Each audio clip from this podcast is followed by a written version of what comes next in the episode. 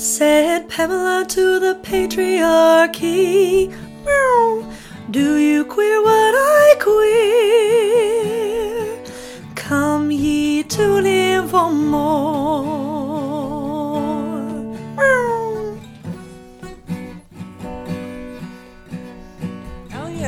Hi. Hi, how are you? Good.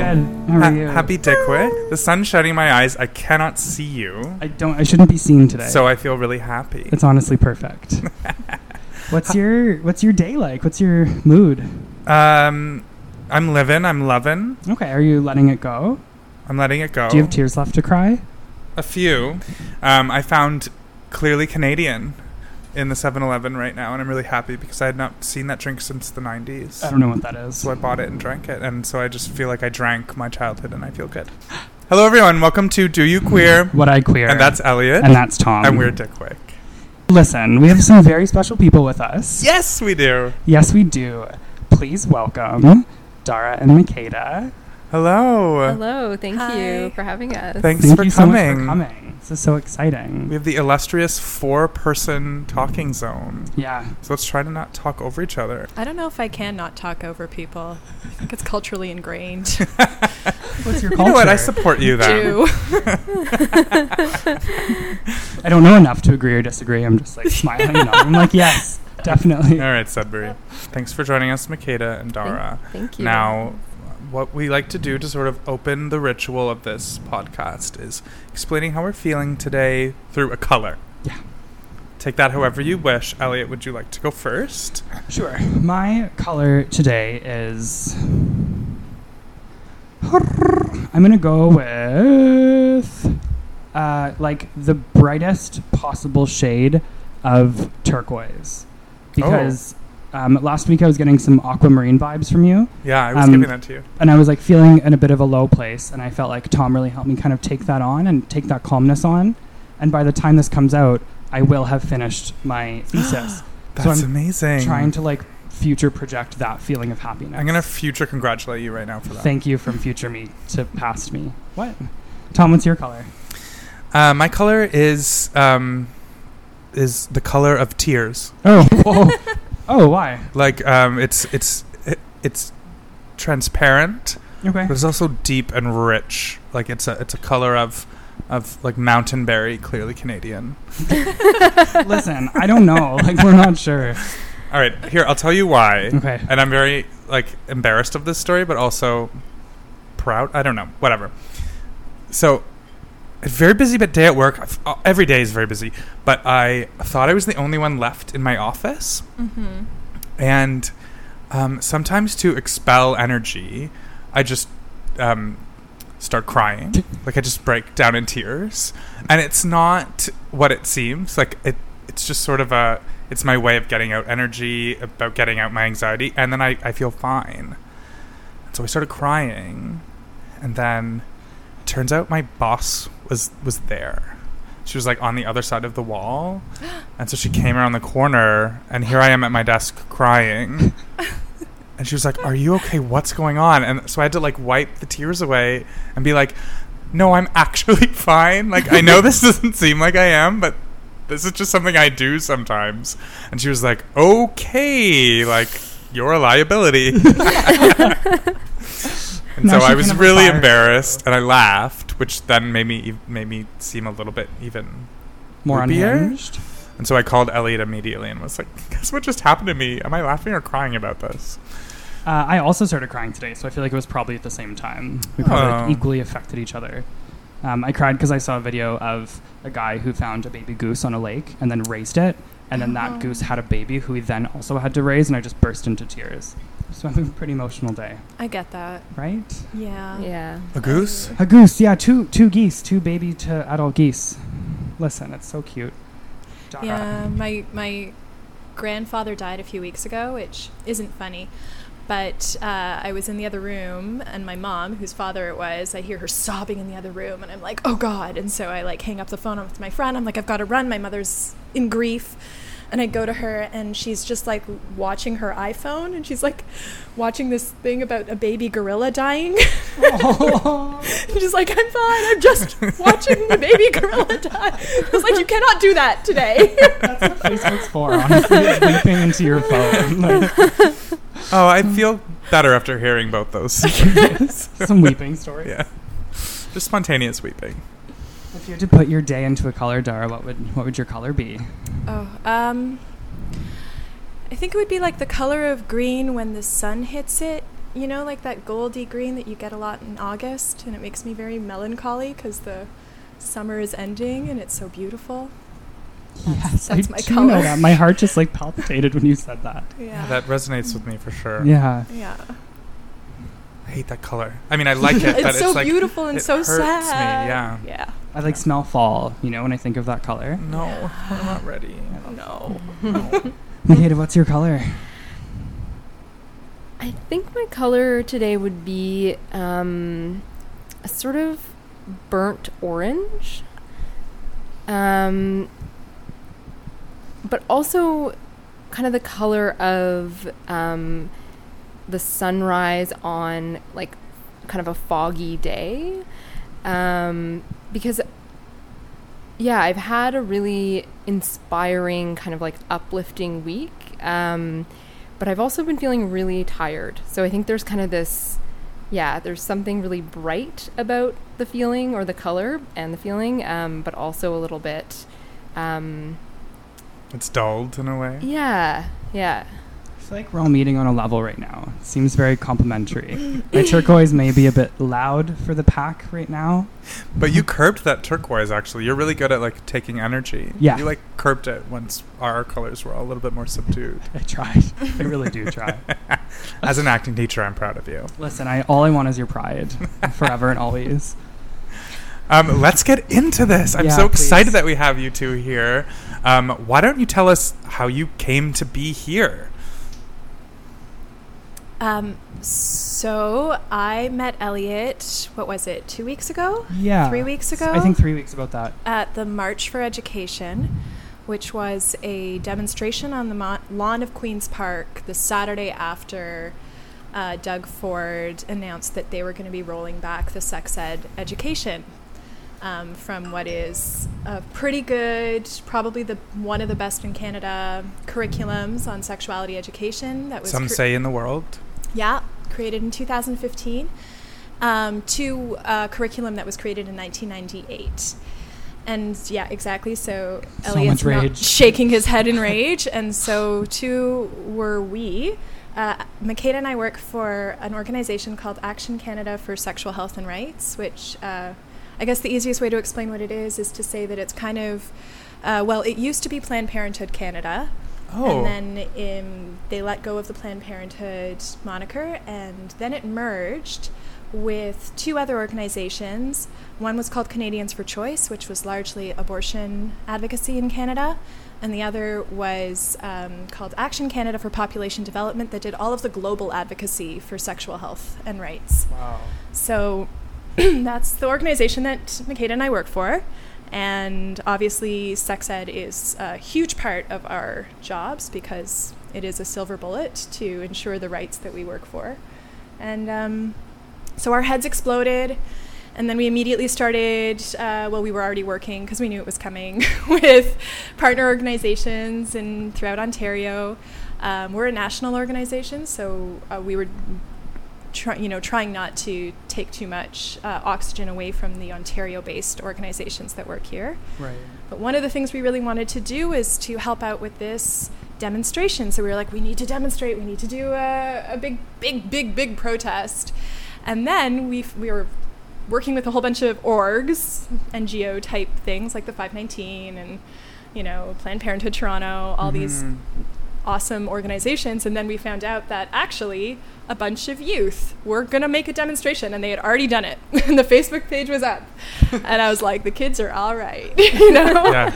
I was blown away by that. Yeah. I know. Seventeen-year-olds. They I love were, that. like sweet young brilliant kids i don't want to condescend Mhm. but um, and it was largely like the work of two or three high school students that brought that big march for education they called themselves the march for education they just like came up with a name And then we were like, great, let's support these guys. Wow. And so then I was one of the speakers, but and so were the other orgs, org types. So they these students reached out to you, is that right? No, we were like Facebook, like, guys, it's on. we are coming to this. yeah, like we're coming to this, and we're gonna like give the full weight of Oh, whatever right. we can Yeah. to support it as well. I was utterly moved to tears by your speech at the at the March for Education. It was so phenomenal. You're kind, thank you. Really though, like as soon as you were done, I was like, "Is it selfish to go give you a business card? Because I feel like I need you to come talk on this podcast." Like, mm-hmm, So what was it, Elliot, about the speech? it was it was centered around your child, right?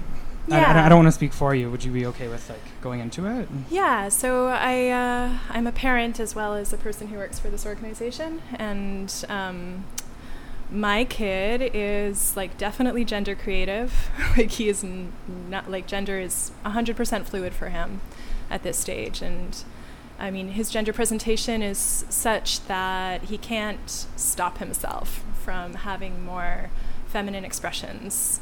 Um, because God knows he's tried, because he's bullied all the damn time.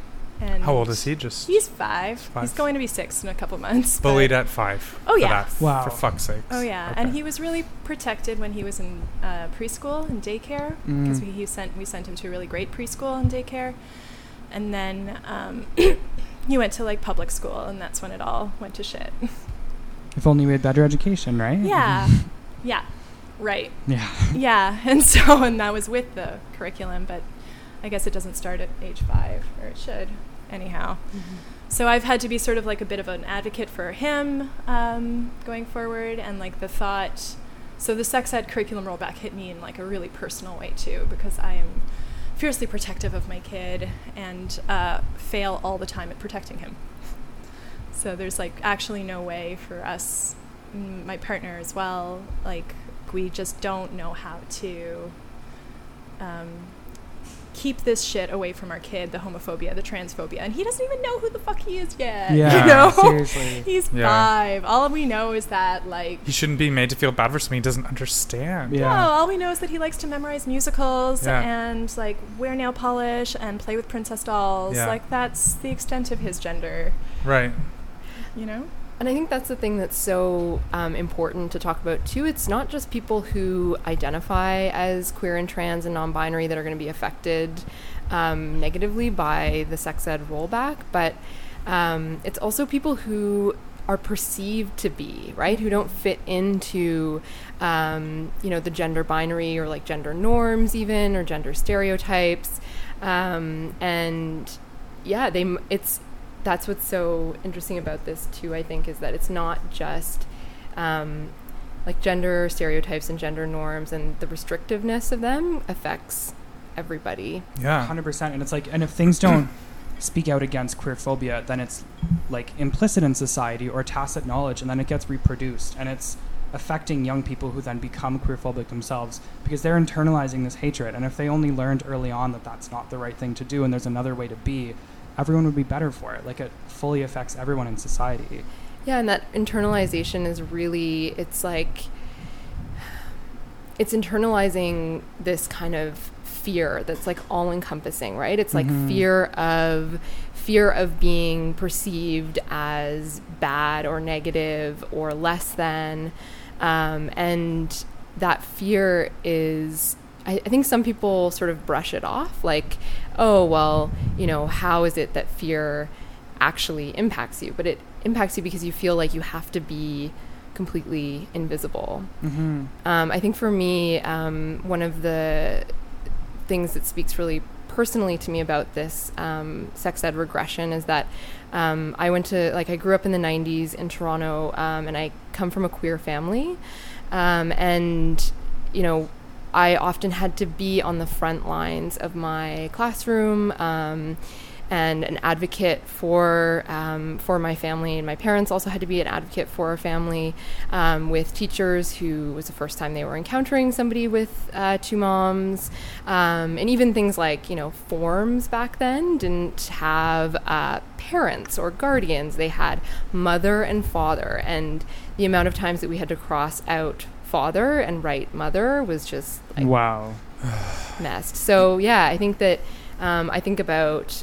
Um, I think about a lot of the the queer spawn, as we as we call them in, in my community, um, and I think about how they uh, they know that their families might be queer or trans from the time that they're four or five. You know, Mhm. they're entering school, and um, they they also know at that time usually that a lot of um, that there's homophobia and transphobia, um, and they're affected by that and.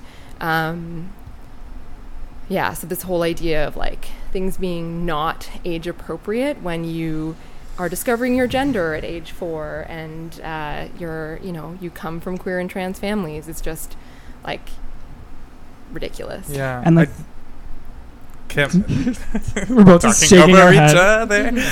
um, I just uh, the other side of the coin for me, which I don't know if you can speak to or not, but it's like yes, part of the curriculum and their education is to help affirm their uh, Mhm. identity, but on the other side, it's to help those bully these these other children who are for whatever reason probably from their parents Mhm.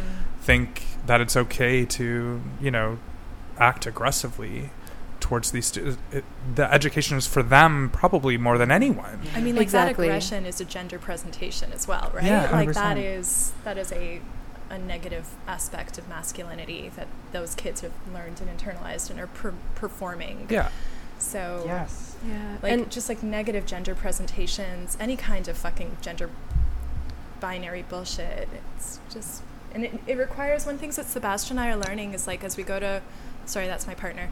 As we go to uh, teachers and we ask them to do something about the bullying that our kid is suffering through, coming home crying all the time, um, they're always their response is, "Well, we're not teaching that," you know. And I'm like, "You're not teaching against it, right?" Right? Yeah, and it's just about like it's it's about teaching inclusion and empathy and how to also yeah how to challenge systems of discrimination and oppression like homophobia and transphobia um, and heterosexism and cissexism. Um, and you're absolutely right. It's in the the 2015 uh, curriculum. There are specific um, elements of the curriculum that uh, do talk about homophobia specifically and discrimination. Um, and in the 1998 curriculum, um, there's nothing. The thing that comes close is like learning how to um, respect others' opinions. which is not not even close to good enough because no we're not going to uh, respect hatred opinions of hatred And like as though Right. like gender expressions and opinion. Yeah. Like it's, it's no Yeah. it- that's not okay that language is is dead dead dead Yeah. And- Exactly. Like what you're saying, right? Like, could we talk about this bullshit, which is like other people's opinions are valid? Because one of the things that's the strength, the bedrock of our organization is that we're everything we do comes from a human rights uh, framework. hmm And from a framework of human rights, no, not all opinions are valid. right Um, and in the specific case of sex ed, and I mentioned this in my pe- in my speech, um, the idea that there is sort of like a big argument, a big debate happening in Canada right now is totally fallacious. hmm Um, talk about Totally. this, you can. Sorry, not to put you on the spot.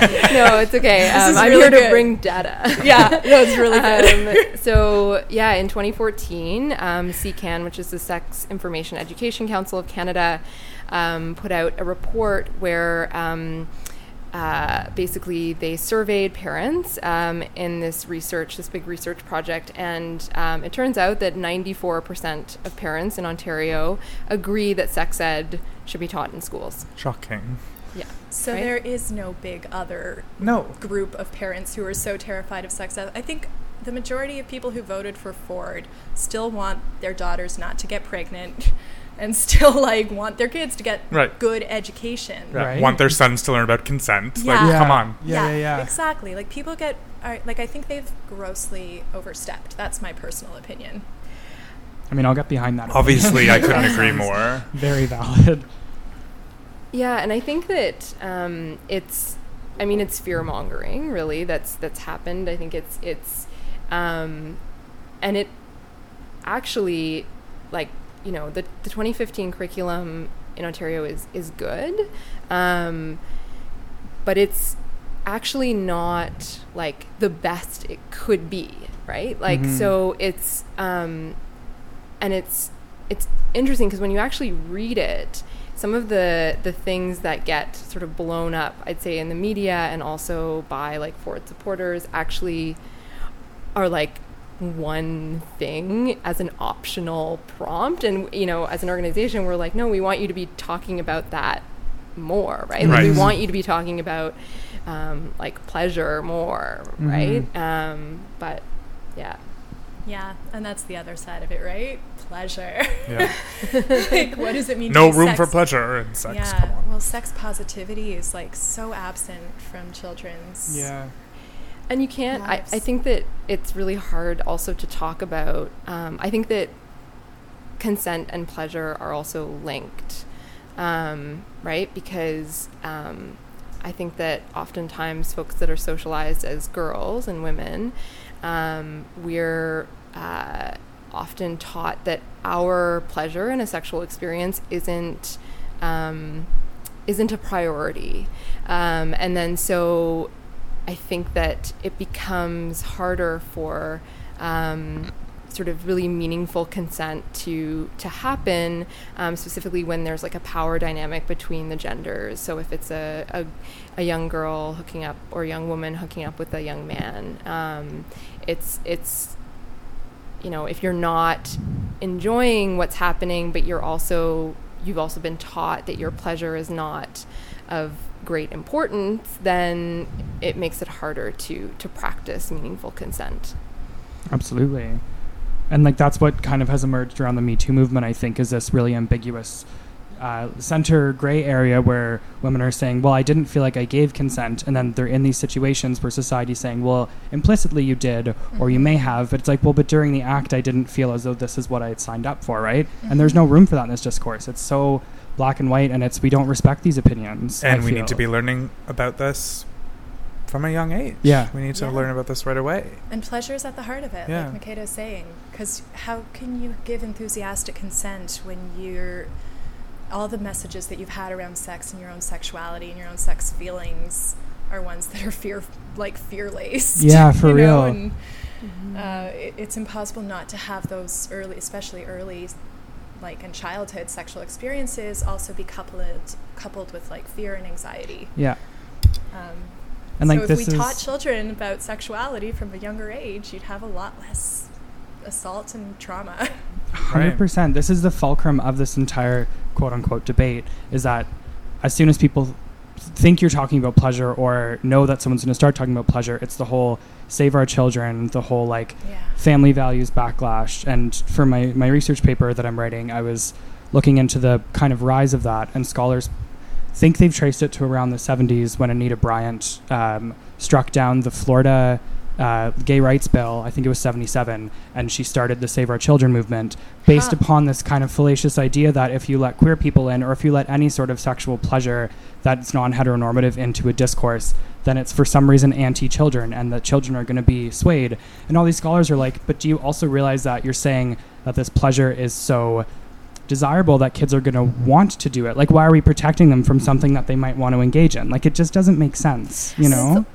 It's also the the forever linking of um, like queerness and queer identity to sex and nothing else. Mhm. right? And that's like, that's again, it goes back to my sort of um, just kind of like disbelief, not actual disbelief, but like it goes back for me to like queer and trans families and like coming from a queer family and like it when when people say, oh, kids shouldn't be learning about that meaning like queerness or whatever at a you know at a young age it's like what does that mean is Yeah, like, that if your my mothers family are reduced to like intercourse? yeah, right, yeah, yeah. yeah, for sure. and then uh, reduced not just to to sex, but also like then that's negative, Yeah. too, right? 'Cause- Totally. Exactly. Because then it makes queer people not want to talk about the sex because they think they're playing back into some sort of stereotype, Can right? I Wow. just put a fact out Yeah. there Please. for everybody to know and for everybody who's listening to this podcast to proliferate?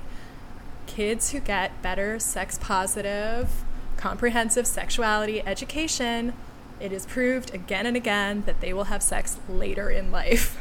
There's lots Yeah. of Right. data that supports Yeah. that. Listen, back that up. Listen to it five more times. Spread that message. They will start fucking later. so true. Like I didn't have like personally, I didn't have sex ed at all in Catholic school. Nothing. I had one woman come in in grade four and showed me what a penis was on a doll, and so of Wait, wait, course, wait. like On a dog? on a doll. I was like, wait, I don't understand. That makes more sense. oh dear God, that class. Sorry, I'm from Sudbury. That's totally something. That, that is what happened. yeah. It was the Um, dog showing us. Continue. Sorry. No, I did mean so. I was sexually active very early because it's, it's something I didn't know, and I was really curious about. And so my only outlet, maybe to your point, was to engage, right. Mm-hmm. Which was incredibly dangerous when I was twelve or thirteen, not knowing what I was getting into. Oh man. Totally. Yeah. Same. Yeah. Yeah, and like I'm I I'm all for sex positivity, but if you ask me personally, like I don't want as a mom, like I don't want my kid to start having sex when he's really young. Like Mhm. Right. I want his frontal lobes to be as developed as possible. I'm not going to like say that it's going to be terrible if he starts having sex young. I'm not going to shame him for it, but Of course. I would like him to have more emotional maturity and for him not to like think that the first time he has sex that he has fallen madly in love Right. and that like Yeah. you know If I knew- if I was- rests on this. If I was informed, I would have made different decisions. I guess is what my point is. Mhm. yeah. And that's the key right? Is like giving it's also like do we not think very highly of our children and youth that um you know that with information they'll make like choices that are right for them in the moment? Like that yeah it feels to me like um I mean, I'm really glad that youth are and students are getting up in arms and organizing these massive protests and everything because it's, it's, yeah, it's kind of like an insult to kids and youth too, right? Yeah. Definitely. Where are their voices in this entire quote unquote debate, right? Yeah. Yeah. And that's, yeah. And getting back to uh, what we were saying earlier about um, the fact that this is positioned a lot of the time in the media as, like the mainstream media, I'll say, as um, a debate of opinions, like equal opinions, Mhm. is just, It's false um, equivalency. Fuck Mhm. that shit. yeah. Yeah. Because it's, Sorry, I'm jumping on you. no, it's so, good. So enraged. As a teacher.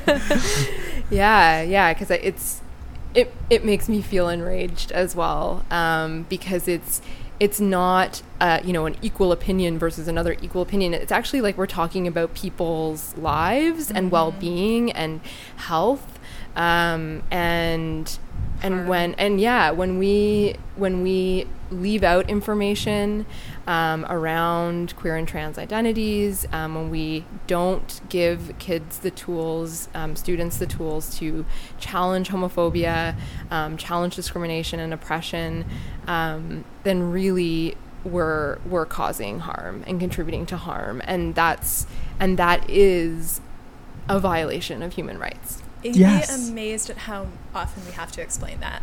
Like all the damn time. Like even when it comes to like people flying queer flags. Uh, okay, so here's a great example. The city of Ottawa, up until this year, flew this fucking anti-choice flag. Um, every year, one day a year for March for Life when Ooh, like Where in Ottawa? like the city hall. What? Yeah, the city of Ottawa declared um like a pro-life day. Fucking Oh anti-choice piece. of crap. dear.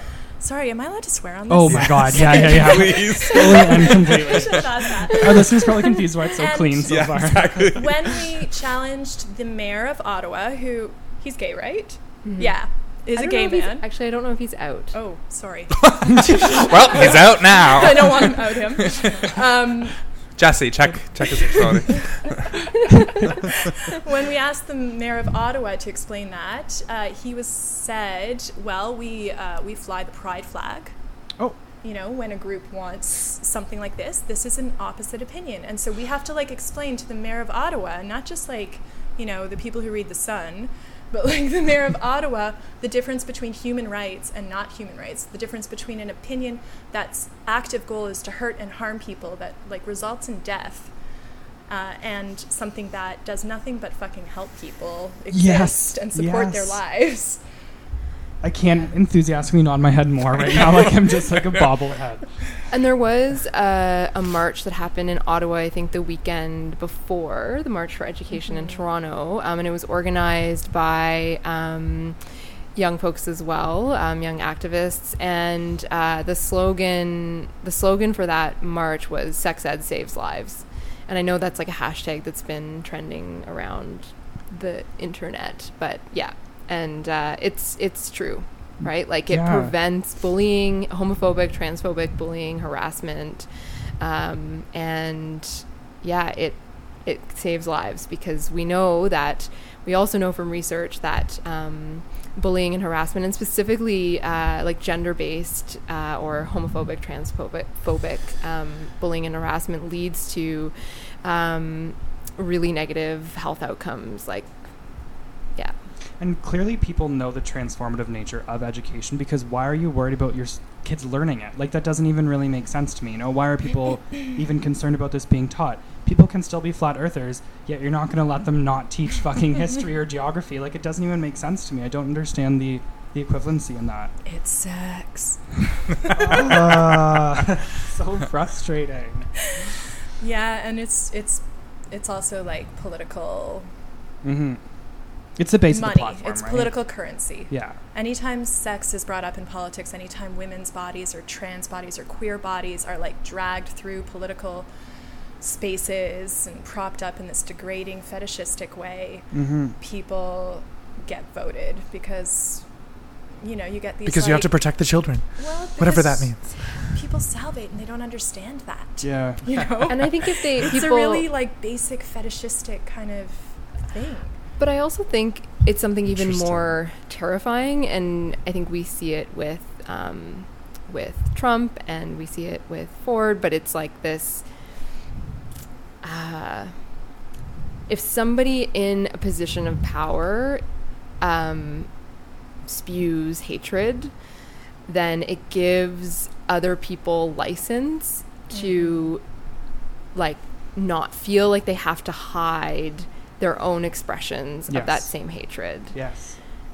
it's already just to take it back to the sex ed curriculum it is already emboldening other conservative provinces to renege on promises that they've well i'll just say it like manitoba was poised to um, what's the word not renew um, Update? update their sexuality education curriculum and then Doug did what he did, and then the news that we got out of our associate organizations in Manitoba is that that ain't happening anymore. Oh my god. So it's going to embolden these right wing provinces, of which there are a lot now in Canada, um, to take more virulent anti stances. Oh my god! Yeah, this might be a great time, Tom. Don't take a drink. think Have a that I breath. can- Um, Tom's crying for the for all of you at home, um, this might be a good time to talk about some tangible things that we can do as activists, or how do we, how do we drown out this noise, or how do we combat this? Thank you for taking that away from me because I was about to scream and throw the microphone. How do we help? I'm looking. I'm. I'm sort of looking to our campaigns officer. well, I was looking to you because I was going to start with beyond the basics in some ways. Mm. Like, let's start like with the individual. Okay, yeah. So, so at Action Canada um, for Sexual Health and Rights, we um, one of the ways that we work is we uh, we think about change as happening, um, or a way to sort of influence change um, as as happening at the individual level and at the systems level. Um, so we try to work at both both of those different levels to basically affect uh, positive change. Um, and one of the things that we have done um, in actually in 2017 September, so it's coming up about a year ago, we launched uh, Beyond the Basics, which is its third edition. Um, and it's a resource for educators teaching sexuality education. Um, and it's based on the highest international standards of comprehensive sex ed.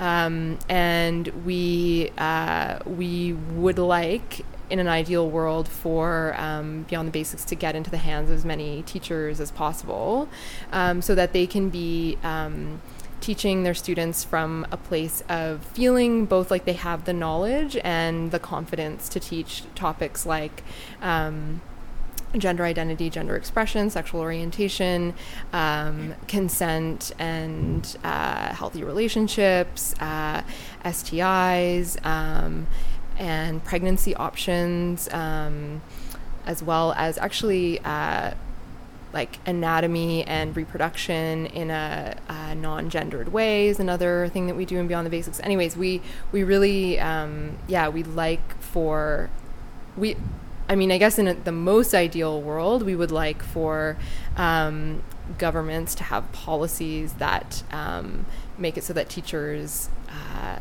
have to teach the highest, like, gold standard of sex ed. Um, and uh, yeah, beyond the basics can help um, sort of an interim when that is not necessarily the policy maybe isn't there at least teachers who want to use it and teach the best sex ed they can can can do that with this resource. So where can we get this resource?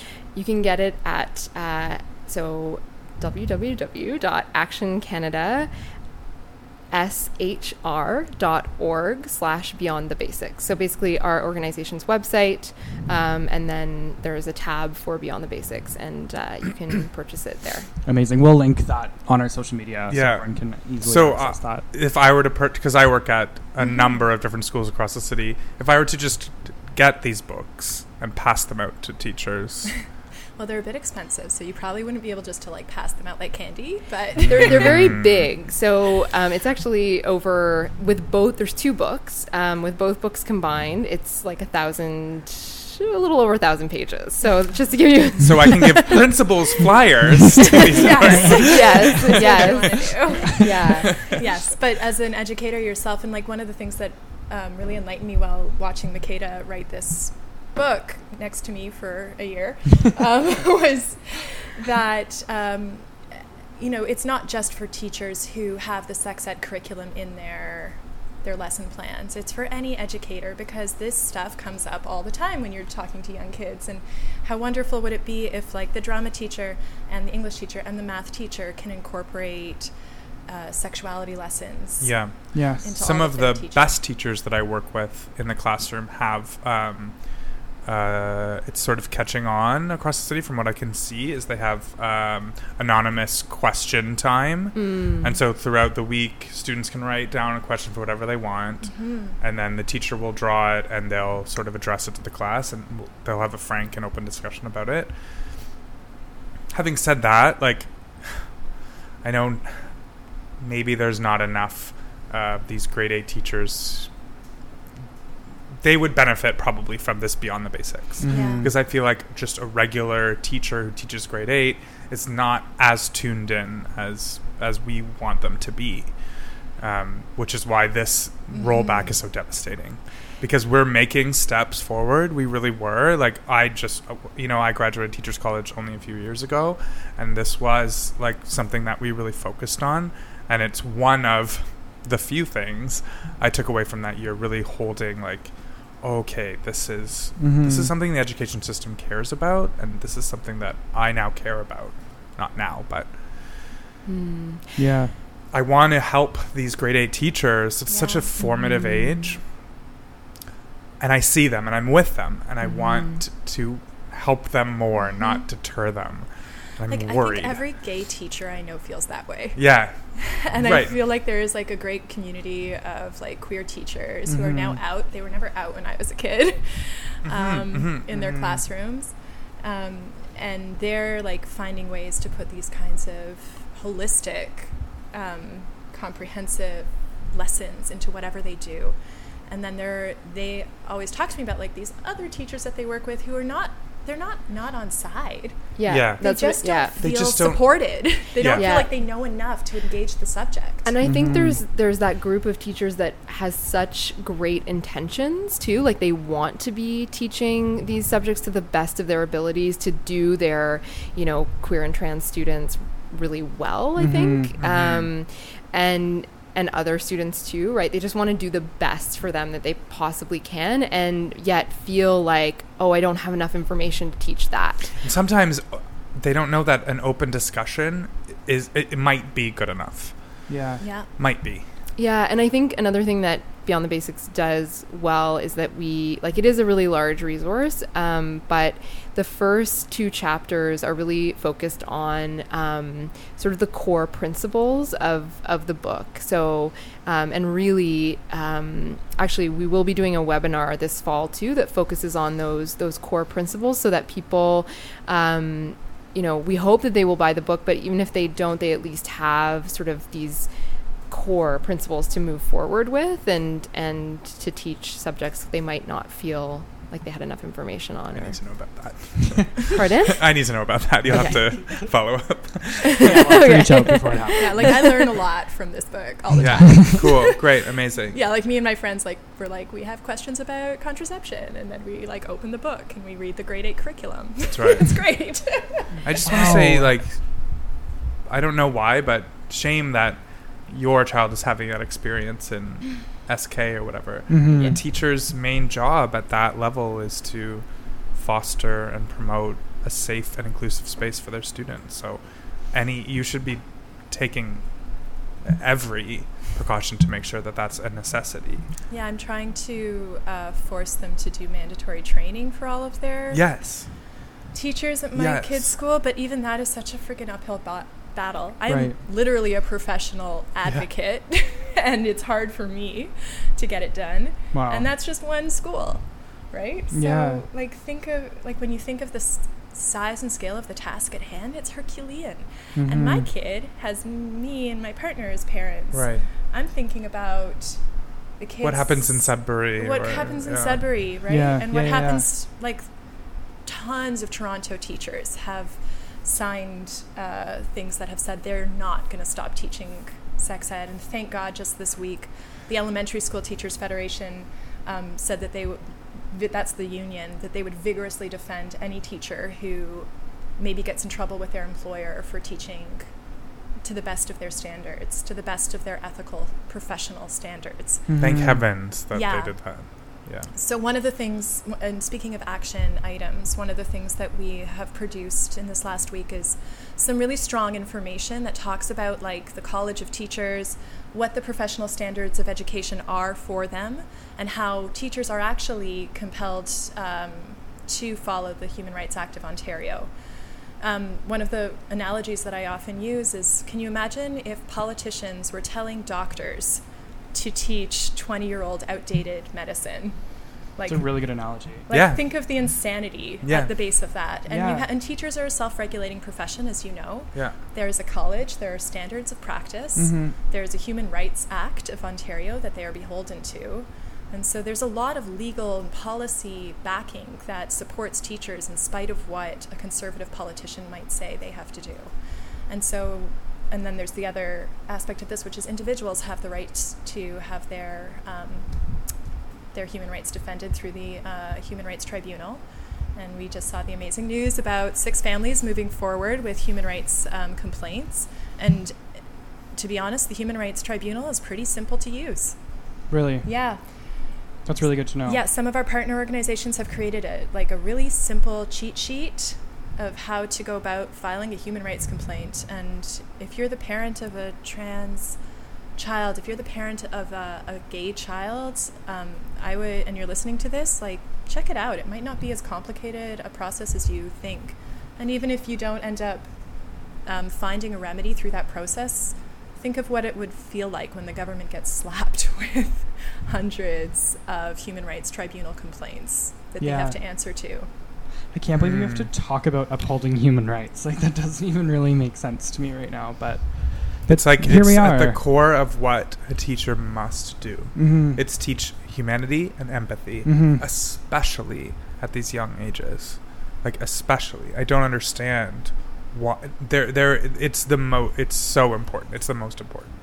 What on earth else are you teaching? Tom, I'm so sorry you've had such a week, and then to go into this at the end of it. Um, No. It's Uh, not about. What would you say to people who can put outside pressure on, like people who don't know educators or aren't educators? Like how Mm-hmm. might the me's of this situation go about helping? Um, I can try and feel this one Mhm. a bit. Um, so, you're already obviously doing quite a lot personally. Um, but I think that uh, combating, like using the facts that are available to all of us, to each of us, educating yourselves, speaking to your friends and neighbors, combating the myth that there is like a g- large group of people that this is a massive debate, I think Yeah, really yeah, helps. yeah. And then there's the obvious steps um, for me, which are writing letters to your MPP. That's a big one. Mhm. And in this particular instance, I think the conservative caucus, like I've worked in politics a long time, and I think that the conservative um, caucus has realized that they've overstepped and that they realize that they have done something which is going to anger a lot of parents that just voted them into power, right? I don't Yeah. think that this was as much a part of the mandate that they were given as they realized. That's interesting. I So I I think we can really that. scare the shit out of them. Let's do Let's that. do it. Yeah, and they haven't done anything yet, actually.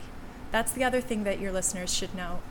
There's been political announcements, but there has been no memo from the Ministry of Education given down to the boards of education, Oh. the school boards. So, in the absent, like basically, you've had the minister and her flunkies um, declare that this is going to get rolled back, and, but nothing like the ministry itself is in complete chaos, disarray, disorganization. As it must be. Yeah, because they haven't actually told teachers or school boards what the hell they mean by that. Right. I My, just- my friends who are teachers are desperately downloading and making copies of these um, of the curriculum Of the curriculum. documents Before- because they're worried that it'll just be s- Like struck, s- taken off the website. which Wow. we're assuming will happen at any point. Here's the thing too is like I think this actually has given the a lot of the confusion that's surrounding this announcement has given um, I think an opening for the school boards to push back as well because and so I think it's up to like 27 school boards have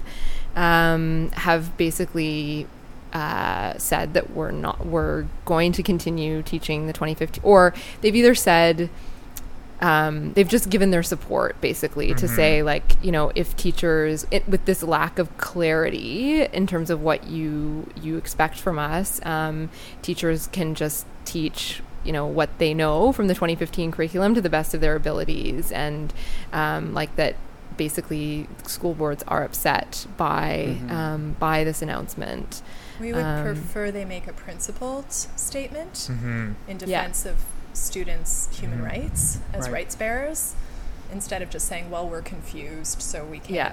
deal with this directive." Mhm. We would r- rather them say, "This is a directive we can't follow because we believe in education." Mm-hmm. but I think it's a it's a, m- a window, right? So that like it's almost like I feel like the general Mm. public opinion is is on side, and that's the window. So yeah, we do want school boards to take a more Mhm. um, principled stance, and some of them have, and um, and Toronto is one of those.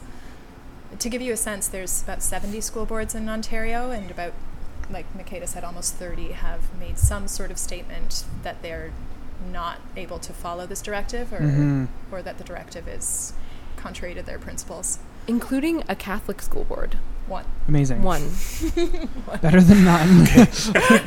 Keep on trucking. but not. I mean that that statement wasn't so much of a principled stance, but it you know it was. Wasn't It was a They're push- trying they're to stay pushing back. relevant as a school board at this point. Yeah, d- don't get me started on the Yes. Catholic schools. Let's Yeah. not get each other started. Oh. I want to Public funding. Okay, sorry. No, no, no, sorry. no, no, no. um, it's not switching gears too much, but I want to know um, personally as a parent, what would you say to other parents um, experiencing a child who is gender non-normative in any sense or queer? Because the narrative I hear a lot is that parents tend to push back against other parents and make them feel like not good parents. And I was just wondering, how do you navigate that, or what would you say? I'm going to paraphrase a. I took a, a little class on um, sex positive parenting recently. That was amazing. And um, I. one of the things she said that was really cute was she was like, you know how like there are those kids and they come out of the womb and they're gay, and then you spend the next ten years pretending they're not gay. and, and then it's like not a surprise that they're gay. Yeah. she was like, yeah. Anyway, that was just a key part of what she was talking about. But that kind of like opened my mind up because it's like, oh yeah, like if I could parent with the bias, like just assuming that my child is queer, Mm-hmm. and then if they're not, like who cares? But like it's way better to err on that side as a parent Totally. than not. Um, so that kind of flipped the way I was thinking a bit. And then I asked a question about my kid, and I asked about like gender creative children and like how you deal with the world outside of your home. Like even Mhm. if you're trying to create a really positive space, like how how do you deal with like the fact that you want to kill all the other kids and his, you have all this hatred for the five year old who's telling your kid not to wear a princess band aid to school. Wow. Um, and and she was like, "No, I would I would want to kill that kid too." and she's like, "I think that the strongest thing that you can do as a parent is demonstrate to your child that you are a lion at their backs, that you will fight for them." Wow. um, and that you will be as fierce as possible. Let them see you do that. Let them know how much you have their backs um, when they're still too young to be able to fight themselves, and that you don't want to teach them to be combative with their lives because this is who they are, but they need to know that you are there for them as parents. And um, so, like, and, and you don't have to be like a queer parent, or Mm-hmm. you just have to Just like, to do the research. It's out there. just just defend your kid Yeah. vigorously, vocally, not Mhm. politely. Mm-hmm. Like Yeah. if somebody's if some kids or some parent says some bullshit to your child in the schoolyard, like let your child see you get angry so that they know that that isn't right. That that is an unacceptable thing to do or say. it's an amazing lesson. Mm. I want to. I have a question about something very specific. It was about something I read a few weeks ago, and it was trying to start teaching uh, children at a very, very young age that um, the female, that femininity, is not lesser than. Because I feel like, as as a little uh, um, male identifying child, to you know wear princess dresses or have band-aids or like the color pink. It's sort of like in all the children's heads that that's that means you're lesser than you're lesser than a man therefore you're lesser than a person. human, and i yeah. wonder what that's i think that that's the stem of where the bullying comes from. I wonder if Like misogyny. yeah, Yeah. right misogyny Is that what that's called? wait let me talk for five men? more minutes around the point and then you can just nail the word but if we can start like dismantling what like what these like what it what gender norms are from age Mhm. three in JK and age four, age two even, and that you can like whatever you like and you can play with whoever you want to play with, Mhm. then and and that like female heroes are just as exciting and powerful as male heroes. We're just more exciting, to see that. more powerful. more yeah so yeah yeah yeah. Just gonna True, say. yeah, of course, yeah, and we're starting to see that in media, thank God. But Mm-hmm. I don't know. What do you? Yeah, it's all messed up. Yeah, I think that's hugely important. I think that, um, yeah, how do you? It's it's interesting because I'm not a parent, um, so I, I don't can't speak to that perspective. But I think um, that sometimes we think that maybe dismantling these huge systems of oppression um, with kids or like helping kids dismantle them um, is like this really complicated thing when actually I think sometimes it's really um, a little bit more simple than we than we Mhm. think um, and it's it's like in the smallest moments. Um, and it's almost as if sometimes kids like really young kids too will um, just like mimic something they heard once um, and then if we actually are able to like interrupt that um, and say something different or like oh did you think about it this way? or oh what do you think about this? Um, and put it back to them they will i feel like often um, sort of give you something that's so brilliant and Mhm. like so thoughtful and totally sort of void of bias right Mhm. and like um, again, it goes back to that point of like, I feel like so often we do not give kids and youth enough uh, credit. Mm-hmm. 100%. Like, they're so smart yeah. Yeah. and they are so intuitive and um, yeah, also really like accepting and inclusive from the start. If you give them the the the kind of tools to encourage Mhm. that. Totally. And to your point about misogyny, I think that one of the disservices that I notice around some like you know liberal feminists is actually that they try and stigmatize femininity as being really bad. Mhm. Like, you know, a feminist girl is a strong girl, is a girl who doesn't like girly frilly shit, you know, who doesn't yeah. buy into princess Right. narratives and stuff.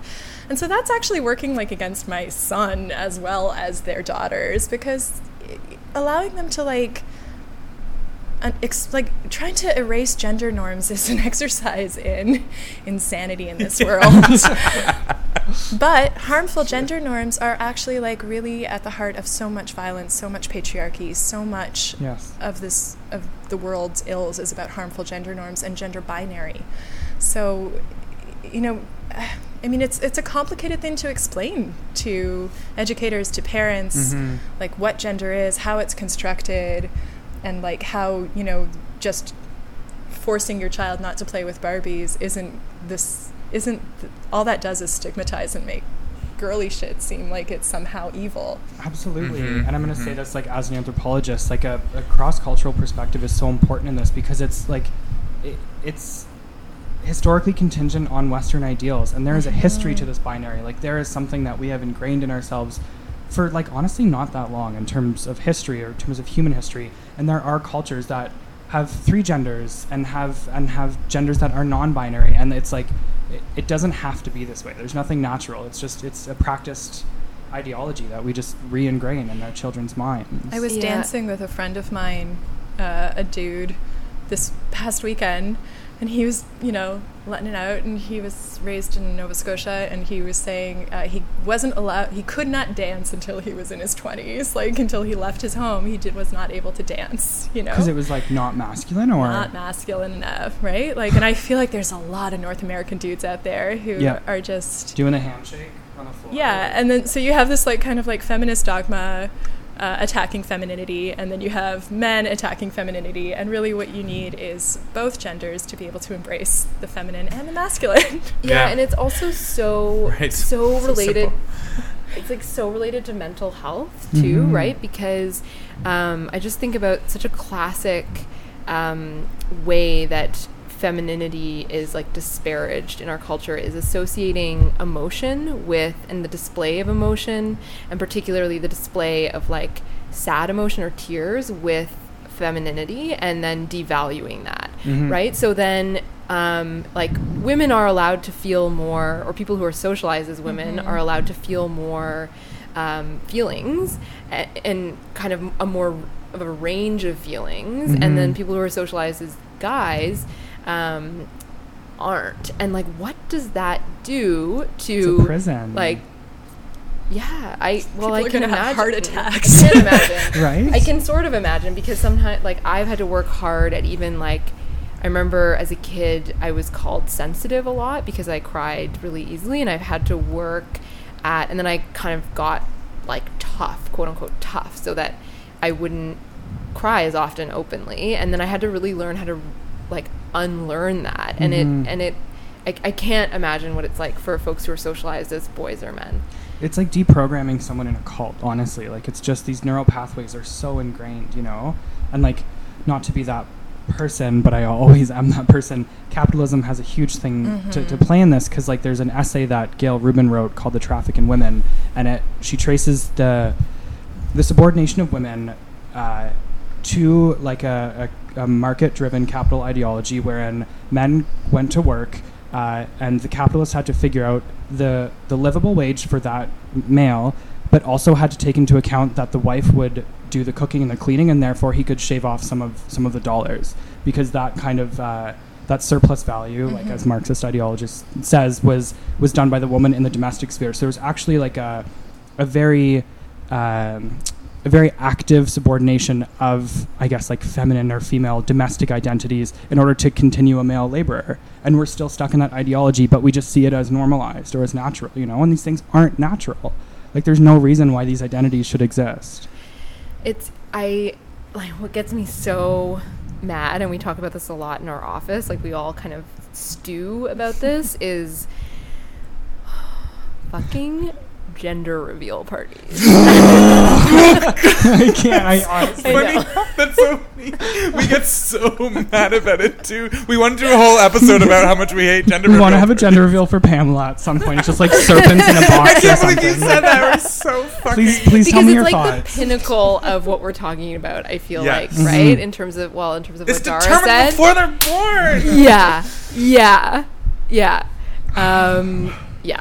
It's like the pinnacle of what Dara was saying about um, how uh, gender norms are just so like they are so ingrained and like so Mhm. harmful and Mhm. so restrictive, and it's you know it's not to say that like gender is a bad thing necessarily but like the way that we yeah the the restrictive way that we have yes. um, constructed gender is just yeah it's it's it's awful and it's harmful and it is yes um, I think uh, highlighted within the gender reveal party phenomenon. Have you seen the one where the couple shoots the AK-47 or whatever? It's like an automatic rifle at a box in the forest, and it like explodes blue, and they just start crying. Like yeah. you're shooting your metaphorical child in the woods. Like what's going Dear on? God. I don't Psychopath. even understand.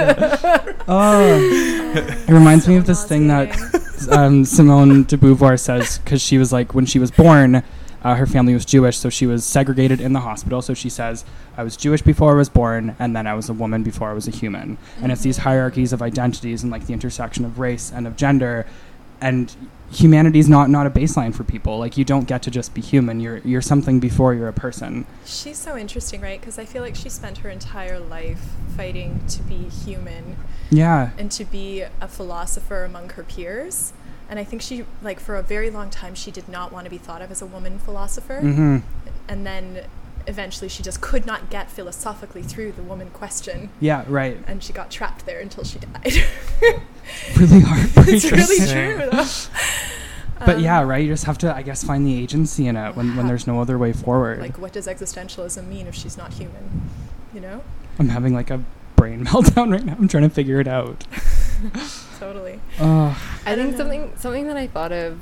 Um, this is more of like an anecdote. Um, but uh, my moms were really like progressive feminist lesbians for their for their time, and um, they really tried so hard to make sure that they were dressing me in sort of this gender neutral way when I was a kid, uh, like when I was really little. And um, I mean, I just I basically kind of looked like a baby dyke when I was a baby. the, kind of result of that. But basic, when I was um, about three, I really like asserted my own gender, which is really interesting, right? Like I, they were trying to be as like as neutral as possible with me. And then i think that did really allow me to discover sort of that i am i love like feminine things. And i i felt like uh, not just a girl, but like a feminine girl from like a Mhm. really young age, and like that's, and then they let me just do that and like be me, and like that's awesome, and Which it's should like be just as celebrated. We should have gender reveal parties at age 11. yeah. Like let let the person reveal their own gender Yeah. at their own. I mean, to go back to de Beauvoir, like it was like the she isolated that it was the masculine that was the positive and the feminine is the negative. Yeah. And I feel like there was a, like m- several generations of feminism or like women's liberal movement that tried to erase the feminine as opposed to Yeah. empower it.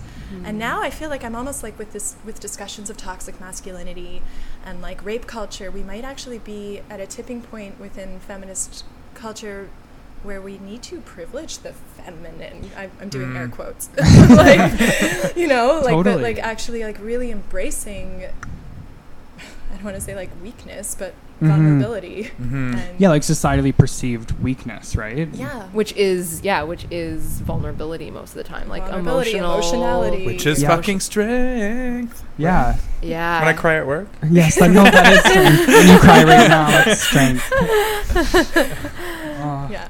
I- if that results in any kind of firing, call me. it definitely won't. I work I'll at a walk you through a human rights tribunal I work for community arts. No worries. Um, okay, so Thank you. our time is coming to a close. Yeah. But speaking of community arts, I really want you to to go into the thing that you want to talk about. I know it seems. Does it seem trivial now? No, It's please not do it. It's not trivial. trivial. Art is No, not I sorry. I didn't mean trivial. I didn't mean trivial. I put just that word mean in I your don't want to like spin it. Um, This might be more important than a quoting round, so I think we should do this. I yes, I agree, Jesse. If that's all right with you. Sorry, Jesse. Um, I, I regret that apology. I'm not sorry. So I should plug this because by the time this airs, um, we'll be in the middle of our run of Shakespeare in the Rough at Withrow Park.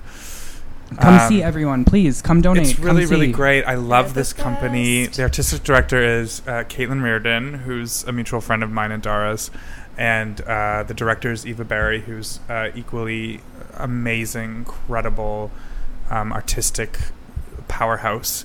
And um, together, they've put together this show called Portia's Julius Caesar. And what it is is it's um, Julius Caesar, but from the perspective of all of the female characters in the show. The male characters still exist, um, but they're give actually they're given like equal playing time probably as the as the uh, Which would read as subordination to a lot of men, but well exactly. And so It's an unheard of in Shakespeare. Caitlin's been working so hard on this script, which she's like co-written with Shakespeare, just so fucking badass, in my opinion. And uh, I'm excited to see how it turns out. We haven't opened yet, but we're about to. By the time this airs, it will have opened. Um, and the backlash we've gotten uh, is worth noting. It hasn't been huge. Um, but Shakespeare purists are alive and well, Mm. and not to be too dramatic, but I would cl- classify them as um, MAGAs, as um, Make America Great Again. Oh, true. Because um, they want to stick to the ideal that Shakespeare should only be performed uh, with masculine characters by men, primarily white men. Um, and what Shakespeare in the Rough is really trying to do in those past few years is dismantle that idea. And um, so we had a production of Midsummer Night's Dream, which you saw last year, Elliot. Did you see that? Um, which um, I assist. I was the assistant director on, and uh, the males became females, and uh, it was sort of like a, a gender bending, gender creative. Um, I love that term. You introduced me to that tonight. Um, vision of how the play would be, and this uh, this is no different. So I would add, I'm a I'm a playwright as well as uh, a working at Action Canada, and um, first of all, Shakespeare was queer as fuck. Yes. yes, yes, yes. He stirred things up. He was radical for Oh, his time. 100%. Like, have you read As You Like It? Like, that is a trans narrative, Yep. if Yes. I've ever heard one. Um, and Midsummer Night's Dream, oh, again, one of my Mhm, favorite mhm. plays. I hate Twelfth Night because it ends in this really, like, sexist, transphobic place. But a lot of his other Green World fantasies are phenomenal. Mhm. Um, Dara has actually helped convince me that Shakespeare is somebody to like because I've actually really not Yeah. liked Shakespeare Well, at all. That's right. A lot of people, and so a lot of the discourse going on right now is people, uh, both sides, we're kind of caught in the middle. yeah. Um, but the the point is, this is what Eva and Caitlin said just the other day in an interview with the Toronto Star that Shakespeare was queer, as you said. He was sort of like um, uh, for his time. Uh, pushing the boundaries. Yeah. He was 100%. He was playing Yeah. off of the sexual and gender anxieties of an Elizabethan audience when he had young men perform women performing men Right. and Yeah. doing sex acts on Yeah. stage. It was historians- with huge cod pieces and this and that. Which and so, made him so happy. Like he did it with glee. so if Shakespeare were alive and well in 2018, I would like to assume, I'm going to go ahead and assume that he would love this production. He would Just be say all Shakespeare about loves it. this production. Yes. Let's just go that far. This is, this And so for all you fucking Shakespeare purists out there, what the hell's wrong with you? Please change. it's time to change. We can all change. There's one other point that I want to always want to make to Shakespeare purists, which is that um, it's theater. If there is no, it is performed live every single time. Yeah. There is no purism to the theater Right. because it is performed by a new person that lives in today Yes. every single time it's performed. It just so, So happens a that we study the texts, Yeah, right? Like there's a fossilized text which perhaps you could make a pure, I don't know, relic of inside of an academic setting, Mhm. but not in the theater. Mm-mm. That ain't wasn't theater. designed for that. You're so right. Um, it's hard though because um, a lot of our funding from Shakespeare in the Rough comes from um, donors who are Shakespeare Shakespeare lovers, who are older, usually more wealthy, probably white, who like to you know go to Stratford, and so what Rough does is sort of disrupts that idea. Here's um, an email from from somebody that we got, which is hard. For me, it lights a fire under my ass, but for others, I Soul crushing. How dare you compare yourselves to Shakespeare? You add your puny words to something that is timeless. Shame on you. Your time will be up soon. You will never get a cent from me or any of my Shakespeare loving friends. I will support you by staying away until you come to your senses and play Shakespeare as he has been played and will continue to be played forever. Signed, a Shakespeare lover for now and forever. Oh my She is a Shakespearean villain. The drama. Literally. Caitlin, drama you are doing something awesome Right? to receive that kind of mail. Exactly, yes, That's when exactly. you know you made it. That's amazing. Totally. So, so I this is like a really kind of roundabout plug for my other book, Yeah. but um, oh, please. It has a wonderful quote. yeah. So it's funny because um, so I just recently published uh, this book. It's an anthology um, of queer spawn. So. Uh, kids who come from LGBTQ plus families. Um, it's it's an anthology, so it, it gathers our voices. Um, and I co-edited it with uh, someone named Sadie Epstein Fine, and um, Sadie is also a big theater person. She's a playwright as well, and she loves.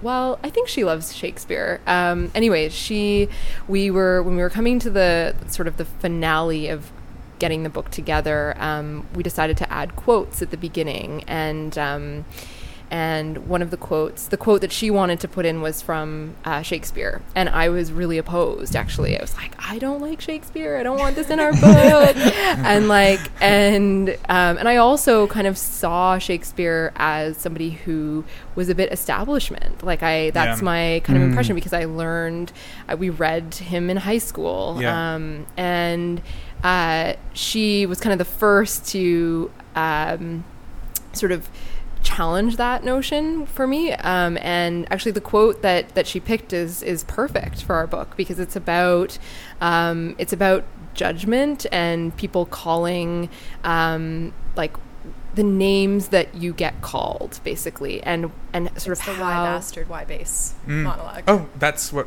Yeah. one of my students is doing literally today. Yeah. oh For the thespians among us who will know exactly what that speech is. yeah so um, and i actually i love that it's i see that it is perfect for our book um, because part of uh, what our book is doing is exploring um, exploring the what we call ourselves as a community and what people have called us and sort of how there's also um, controversy around controversy around uh, the the term queer spawn and um, yeah and reclamation of language and all of that so what is the controversy? If you don't mind me asking. Sorry, first, what's the what's the exact quote that you used? Do you remember?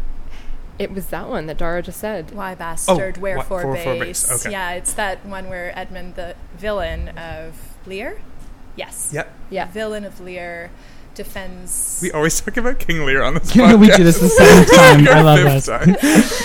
yeah, the villain of Lear basically explains his evil actions away because he's been called a bastard his whole life. Yeah, he goes And on. the- It's a beautiful monologue. Like it's so queer because he talks about how nature has like sort of cast him aside. It's mm-hmm. just called King Queer, am I right? queer. King Hey-o. Shakespeare in the Rough, 2020. Oh my God. queer. Caitlin Riordan, if you're listening, She's gonna get hateful emails like right now. in advance. yeah, but no, really briefly, do you mind? Like, why are people? Why do people um, not like the term queer spawn, or is it? Um, well, people like people within our communities don't like the term queer spawn Right. because um, it's because it's reminiscent of Spawn of the Devil. But that is where it comes from. I mean, sort of. It's like so. Um, the idea is taking, reclaiming the idea that we are spawn of the devil. I Mhm. love that. Fucking me. Yeah, That's amazing. Sadie and I love it too, but we also have one contributor who is um, doesn't love it and talks about why he doesn't love it, which is Which is great That's too. too. amazing. Yeah, yeah, and totally. he's also like a nine-year-old, and he, Wow. Yeah. Who understands the power of language? yeah, yeah, That's wonderful. yeah. Um, Wait, how can I Michaela's find this book book? Oh, yeah. is currently sold out at Glad Day Bookstore. I just found out five minutes ago. Oh my I- God. It's sold out? It's sold out. Oh my It god. is also sold out Thanks. at uh, Octopus Books. No Venus Envy. Venus Envy in in, Ottawa. Ottawa. Um, everybody's like it flew off the shelf, and so they're all ordering it again. and so This hopefully is so fucking cool. I, will I need to get my soon hands be available. on Oh, I know. I, I this. This is this is all of my interests. Yeah, this is perfect. yeah, it's a great book. I have a Thanks, copy. Dara. Can we have you come back and read a passage sometime? Yeah, yeah, yeah, yeah, So yeah, yeah, yeah, Yeah. Can you get it online, Makeda? Um, you can get it online at Glad Day Bookshop. Okay. Yeah, and Like order it to the store? Do they deliver it? Um, they sell it on their website, so Oh, cool. I think I think they deliver it. Actually, I'm not entirely sure. Listeners, find out. This is your homework. order the book. You can also just order it to the bookstore, which I just did. Oh, Amazing. and then also yeah, through we got it. We have to do. Yes. yeah, thanks. It's called Spawning Generations: Rants and Reflections uh, from kids growing up with LGBTQ plus parents. Yeah, Spawning Generations. Congratulations. Thanks. oh, I'm so inspired by you two. This is amazing. I need this in my life. Yeah, I we have to wrap up because this is super long. Okay. Um, Yeah, the time really flew. I'm glad Um, we didn't do an intro. yeah, I know. Or an outro. Let's just let's just do this. Uh, do you folks want to plug uh, personal handles or any other handles before we go?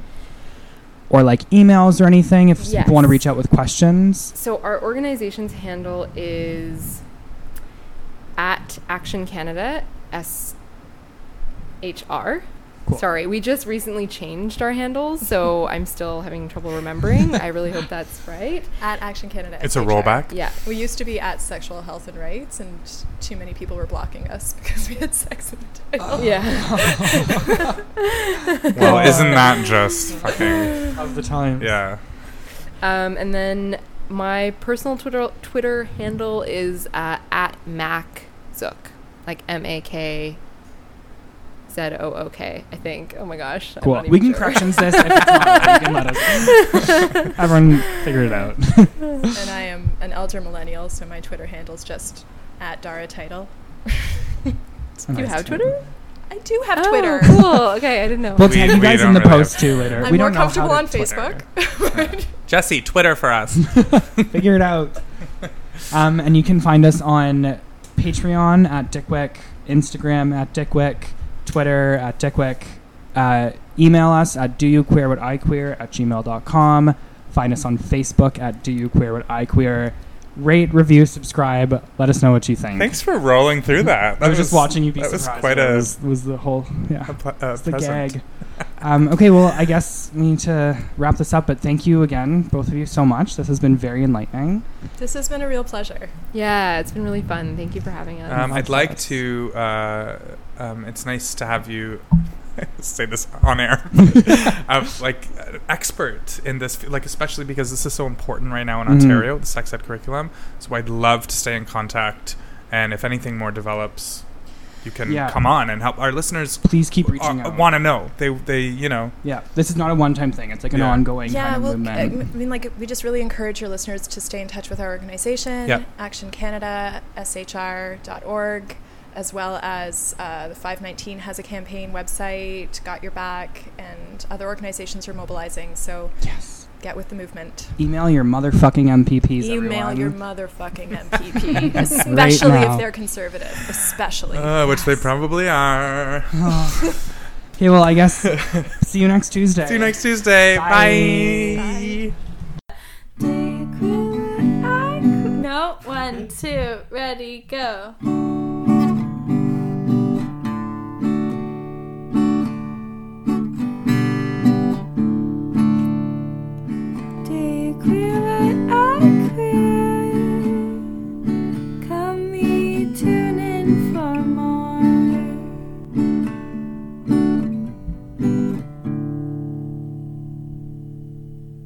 That's a wrap. Yes. So when I look at Pamela today, I see uh, a 1990s kind of valley girl, like you know Beverly Hills 90210 styles, Melrose Place.